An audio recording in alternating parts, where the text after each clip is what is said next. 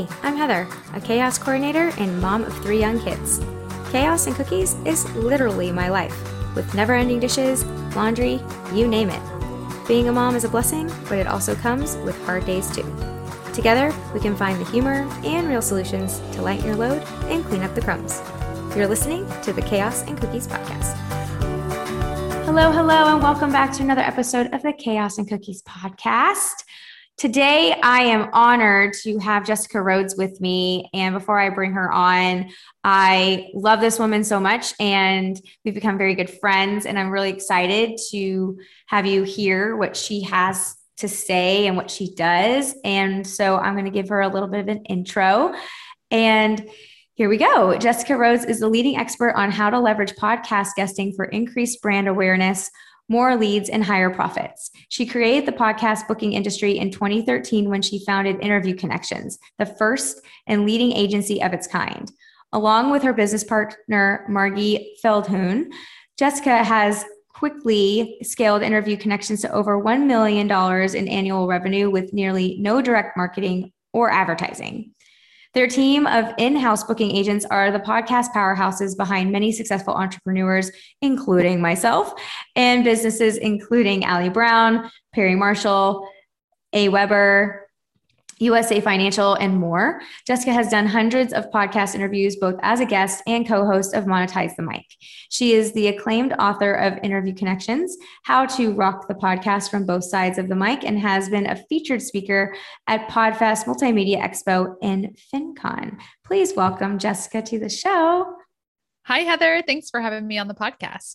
You're so welcome. And lots of pressure because you're the podcast expert and you're on my podcast.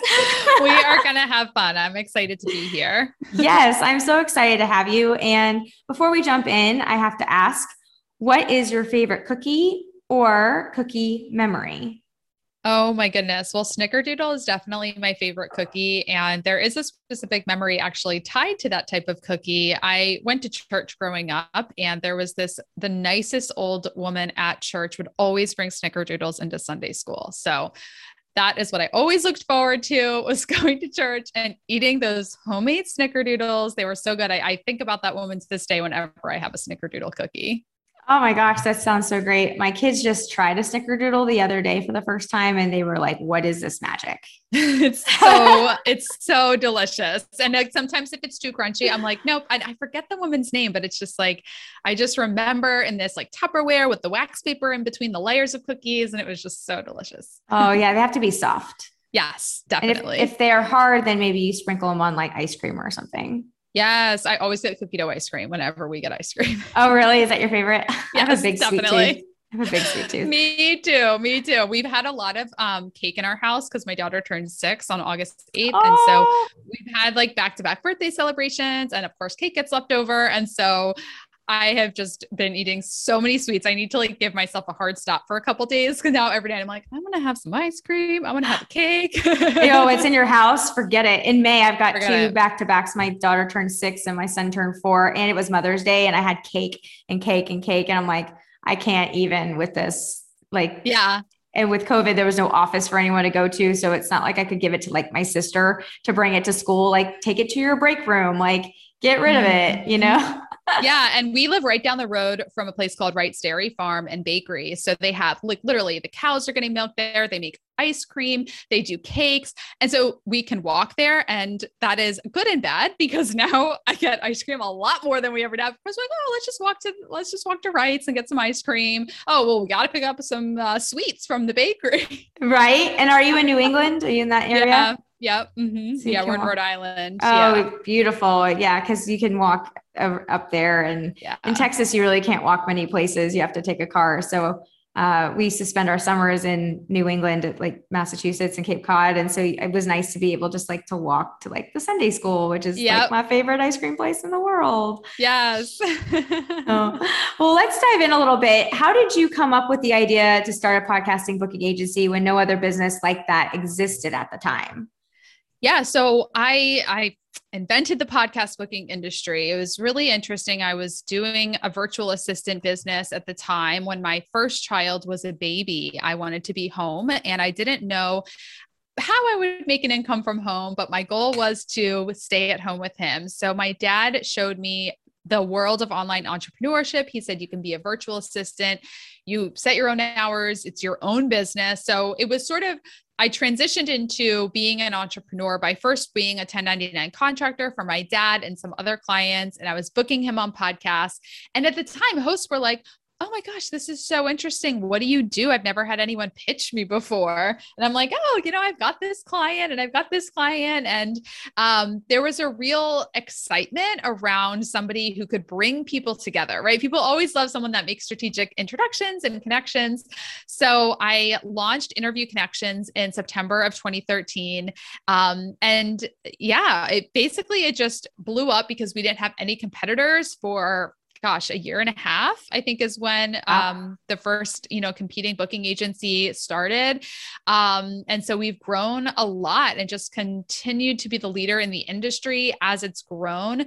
Um, but it was really just responding to a need in the industry and in the marketplace. People wanted to be on podcasts, they wanted to start their own podcast, they wanted to do interviews because that's it's easier to do interviews than to host your own solo podcast and they needed someone to make those introductions so i'm like i can do that right no it's genius i mean i use you guys i i strongly recommend y'all so anybody who needs to get on podcasting please call call jess uh, they're yes. amazing and i mean it's genius honestly because you know, when you get big or you see these influencers or whatnot, they get PR people and they yeah. cost an arm and a leg. But if you just want to focus on one avenue, you know, like podcasting is easy because you can do it from your home. You don't need a lot mm-hmm. of equipment. You can get your word out there in front of other audiences, right? Yeah, it's a relationship building strategy. And that's why it's so effective. You know, there is a role for PR and publicity, right? It's good credibility. You get the big logos on your website, things like that. And that that serves a role. But for a lot of entrepreneurs, what you need is leads and you need new clients. And those two things you get from relationships. Well, how do you build new relationships?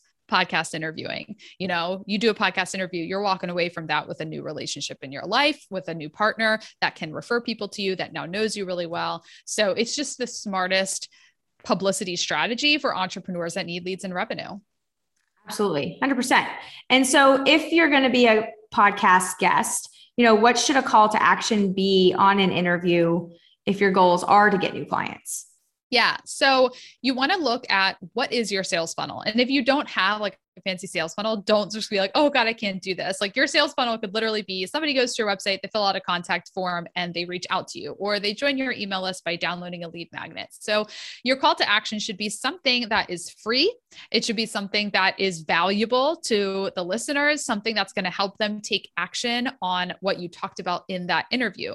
So literally, it could be something as easy as an email because they could email you a question, email you, hey, I want to connect with you or it could be a lead magnet that goes into a free masterclass or a webinar or a, you know a list like a how-to list or something like that. It could be your free facebook group. So you want to look at where do you capture leads online? And when you're a guest on a podcast your call to action at the end should be bringing people sending people to the place where you can capture their information and get them kind of into your ecosystem Correct. And for those of you who are kind of for sales funnels and whatnot, that's the like how you're going to sell, like where you're going to take them, how you're going to lead them to you. And it's always something that's free. And you mm-hmm. need, it could be something super symptom like simple, like a book a 20 minute call, ask me anything. Don't, you don't have to have something tangible or a PDF or it could be a video of you talking yeah. about something, which I think a lot of people don't understand that they can do a video as a lead magnet as a training instead mm-hmm. of like a printable right? Yeah, it could be so simple because people like to consume information in different ways. Some people like to watch videos, some people like to read big reports, some people, you know, like to listen to podcasts. So you want to try to appeal to people of all different learning styles, but the goal is to get them something free and that's easy to remember. So resist the urge to start listing out 10 different websites and all your social media handles. Just give them one place to go. Sure. And that's pretty much like your website or like a landing page if you don't have a website, which you don't need a website to get started or a link tree. But also, when you're telling them what to do, you also like your lead magnets and stuff need to be super simple. Like if it takes you an hour or two to make it, probably going to be too complicated. You want something that's pretty quick. Those seem yep. to do the best things. Like I remember when I did my to grow my list, it was a lead and lead tracking and spreadsheet. Someone asked me for a copy of it because I had mentioned I used to use one and I didn't have a copy. I literally went in Excel five minutes, made one, put it up. I grew my email list by 100 people in three hours. And it was like, oh my gosh, like I would spend all this time on these really nice lead magnets to give to people. And I'm like, yes, people like the simplest stuff. People like templates. They like lists. They like how to's. Like make it something super simple. I think oftentimes entrepreneurs overthink. They need something that's super high value, and but it can be very high value and simple for you to make. You know, I've done the same thing. We have a conversion event performance calculator, and I mean, we could make it a download. Literally, I made it for um, the coaching group that we're both in, and people had asked for it, and I just literally made a template and I put it up you know, and uh, you know, people get it, but it's like it's just so simple, but it's very high value to the right market. Sure, because if you're going to need it or you're telling people like you need it, then clearly you need to make it and make it simple yeah. and it make it to where they can put their branding on it or just make mm-hmm. it to where they could like user friendly. So yep. I do remember like when we would when I was getting when I'm being pitched, I always try to to do like a really easy offer yeah. and direct them.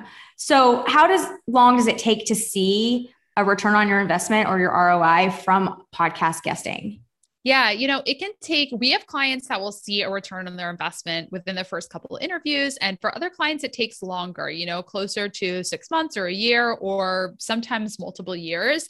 This is an authority building strategy. So the more podcast interviews you do, the more authority you're creating for yourself. You know, the more links back to your website there are online because they're getting interviewed a lot.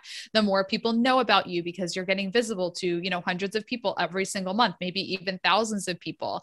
Um, and then the key thing is you need to have in place is you need to have the trust and the right mindset, right? Having a mindset to serve, really putting the intention out there for what you want to create, what results you want to see with podcast guesting. And you need to go on and give a great interview, right? We can't underestimate that. We can talk all about, you know, the marketing and the funnels, but you do have to give a really compelling interview and share content that people really like and understand and find value in give a strong call to action, you got to have all those keys in place. So for some people, when they start podcast guesting, they're a little bit newer. So maybe it takes them some time to like really work up their interview skills and, you know, get really good at providing content. So it might take longer to see a result.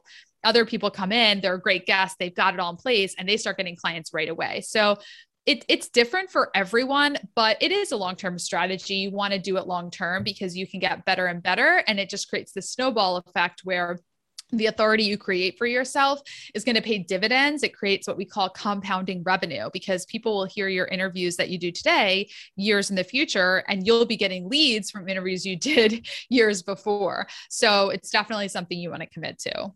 You never also know what you're going to happen. Uh, you guys set me up with an, an interview, and I've actually she interviewed on my podcast, but she had never interviewed on anyone's because nothing was ever a good fit. So she, I was her very first interview. I was uh, featured on her blog. Now she's going to put my chaos control system in her like shop. Like you oh, cool. never know what's going to happen. So you also want to make sure that you are you don't have to say yes to everything, right? I mean, mm-hmm. you want to get out there, you want to be exposed. Mm-hmm. But you also want to make sure that those shows are your niche market that people are going to want to come find you. If it's not mm-hmm. relevant, then it's great. You have a, you know, you, you maybe it's a good practice or you got out there in front of another audience, but you want to make sure that it also will suit your business if that's what right. you're doing it for, right?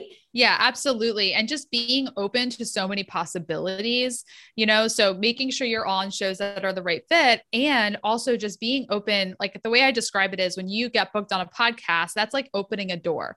You know, it's not, that's not the end result, right? That's a door opening.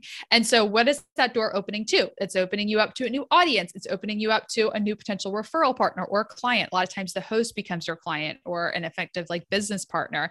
It's opening up to other speaking opportunities. Like maybe they introduce you to somebody that would have you on their summit, right? Or have some type of joint venture opportunity. So, just keeping your mind open to possibilities beyond what you thought could happen is what will help you create even more results. Absolutely. And also starting with relationships, you never, if you're hitting it off with the host or you're doing a pre call and you never know what's going to come of it. I mean, I've had amazing ROI so far with you guys. And I just, I'm halfway through, I think, my contract with you. And it's been great. It's been phenomenal. If I've had to pivot, then we've pivoted and it's yeah. just nice to have someone working on it for you. Yeah. And so when it comes to back end systems in place when you're getting booked, like what do you recommend in that sense? Yeah. So keep it simple, right? I mean, I'm eight years into business and we're just starting to build out like funnels and evergreen funnels and webinars and things like that. So, you know, if you're earlier on in your business, you know, don't worry about it, right? You don't need complicated systems. You just need a way where you can capture your leads and then nurture them. Leads need to be nurtured. You know, a lot of people are like, well, how soon am I going to get clients? Well, remember, oftentimes somebody that hears you on a podcast, that's the first time they're learning about you. Like literally, that's the first time they find out you exist. So you can't expect that most people are going to want to pay you and sign up with you the moment they learn about you. Sometimes it's perfect fit and they're like, oh my God, you're exactly who I've been looking for. Here's my credit card. But oftentimes that's the first time they're meeting you. So you get you want to have that call to action in place they get on your email list you should be emailing your list. If you're sending them to your instagram you should be you know dming your new followers and posting all the reels that heather's teaches you how to make. And you know like you need the systems are really about how am i going to build my relationship with the people that are finding me from podcasts? And that could look different depending on your business depending on where you're sending them but that is the system. It's like building relationships with leads. And again, it could look different depending on where you're sending people. 100%. And I think like one sheets, for instance, like having a one sheet and maybe you could dip in a little bit on what a one sheet would be because yeah. I know that there's some newer people that are possibly thinking about getting on podcasts and they hear that word. And so mm-hmm. they're like, I don't know what that is. Yeah. So a one sheet is a one page PDF. It has your headshot, your logo, your bio. So, like 150 to 200 words ideally. So it's short enough where somebody could read it as an introduction for your interview. It has a few interview topics and some suggested interview questions, and then your contact information. So it's really something that gives the host everything they need to say, okay, yeah, they look like a good fit for my show, or okay, perfect. I have everything I need to do this interview without a lot of prep, you know? So the one sheet is to make the host's life easier. As the guest, you want to make their job easier and also make it easy for yourself to get booked. Sure. It's almost like a resume for podcasting. Yeah. In in in cliff note form. You don't want it to be like extensive, but you want it to give you some you really want to just stand out because if they're trying, if it's a bigger show and they're trying to figure out if they want you or not, they really want to make sure that you're a good fit for their audience because they're not going to bring someone on that doesn't make sense for them either. Mm-hmm. Yep, absolutely. Yeah, you want to showcase your authority. A lot of people think they want to put like testimonials and talk about their program. Like, this is a place to showcase your authority and your expertise, not what you sell. Absolutely. And so we're talking about all the positive things that can come from being a guest, but what about some of the pitfalls, like the biggest pitfalls for entrepreneurs who invest in the podcast guesting strategy? Like, is there any yeah. downside to it? I would say, um, again, just going back to it being a long term strategy, it does take patience. And that can be one of the pitfalls because a lot of times people come to podcast guesting because they need leads and revenue. And sometimes if you need it like right then and there, it, it can be hard to have the patience for it to really play out. So that can be a pitfall is if somebody expects, you know, our client Mo, he, he wrote a book um, called Solve for Happy. And he talks about how when you're unhappy, it's because you had an expectation around how something would go and it went differently. And that's often the pitfall of podcast guesting. You expect it to work out a certain way and it doesn't, and then you get frustrated, right? So I would say the biggest pitfall is like having your expectations be misaligned. And, you know, as Mo talks in his book, like be in harmony with how things go and then always be committed to excellence. Like always be saying, how can I be a better guest? How can I improve my systems? How can I create more compelling content? And not to say what you have right now isn't good, but always be striving to make it better. Like, how can I make this a little bit better, 1% better one day, 2% better, you know, 3% better. So just always be committed to excellence because whenever I talk to an entrepreneur that's like, I don't need any help, I don't need any coaching, I'm I'm good. I'm like, you're hmm. not perfect. Like no, like everyone can get better. So always be committed to excellence and you'll avoid some of the most common pitfalls and mistakes I see. Excellent. And yes, you always I mean, even coaches have coaches Mm-hmm. I mean, if you might outgrow your coach and go find a new one because that coach only specializes in XYZ and you don't want a coach to specialize in everything because then they're not excellent in everything. Right, exactly. Exactly. I yeah, we've we've outgrown coaches or got as much as we could from them and then we move on, but I mean to this day, you know, I've done over 8 years. I've done thousands of sales consultations for the service I sell. And I still have a sales coach. I send my calls to him and I'm like, what could I have done differently here? Like, how could I have connected with this lead more? Like, you have to always get, be committed to getting better. 100%. And I think if we're always trying to improve ourselves and always taking in knowledge, I mean, they always say to surround yourself with people that are smarter than you mm-hmm. and, and all those things. And you never know too, where that collabor- collaboration could happen, or mm-hmm. you can refer people because, you know, coaches are just ahead of us. Right they've they've been here they haven't figured everything out but they figured out this part and so now mm-hmm. we're learning and they're learning a different part and so we're constantly moving yeah. So it's important to remember that for sure. So thank you so much. This is amazing. I mean, there's so many things that you can do with podcasting. Um, yeah. Why don't we talk a little more about like what your podcast is about and yeah. how we can get in touch with you or if anyone that's mm-hmm. listening who may want to start a podcast possibly or mm-hmm. start podcast guesting to just start the train and get practice. Yeah. It's great practice before you started podcast. Cause I remember yeah, I was definitely. not on anything before I started my podcast. Like that was awkward as heck. Absolutely. So yeah, our podcast, and that that actually is my call to action, you know, because it's funny when people ask you about call to action, it's like, well, what's what's our call to action? So yeah, you know, our podcast is a great place to go if you want to learn more about this strategy. And on Monetize the Mic, I do a lot of interviews with clients that we book. So you can actually see what are the types of entrepreneurs that are doing podcast guesting and what are the results that they're seeing. And then Margie, my business partner, and I will do co-hosted episodes episodes where we dive in, you know, sometimes we'll share our story and like how we're growing our business and, you know, kind of the backstory of the company. And also we share a lot about personal development and transformation because what we hear a lot from our clients is when they get interviewed every single week, there is so much transformation and personal growth that happens from being visible.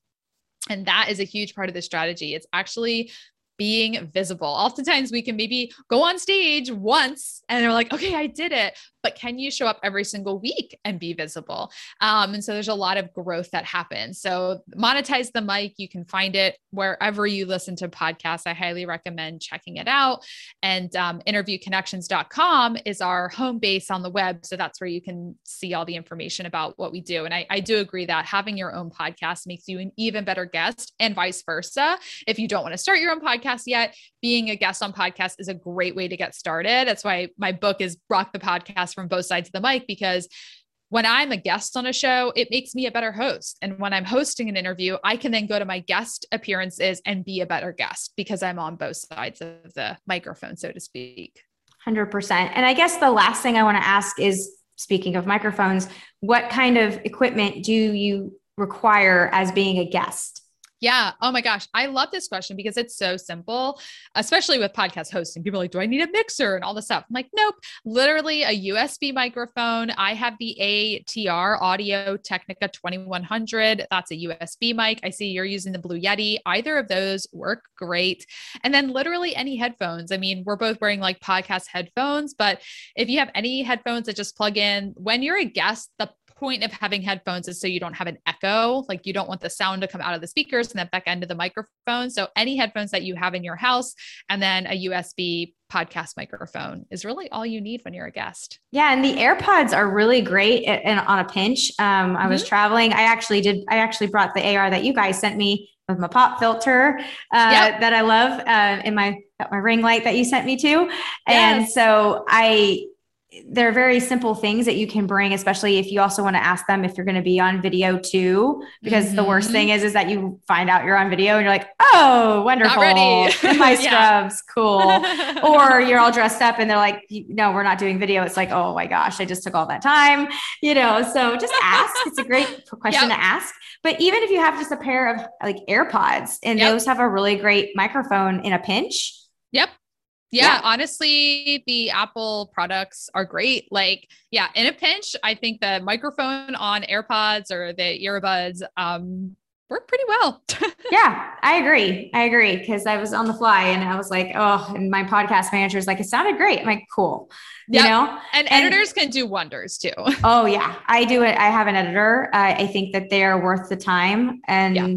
Uh, the back end setup if you are going to set up a podcast. But with guesting, it's nice because all you have to do is show up mm-hmm. and mm-hmm. speak your truth and passion. And, yep.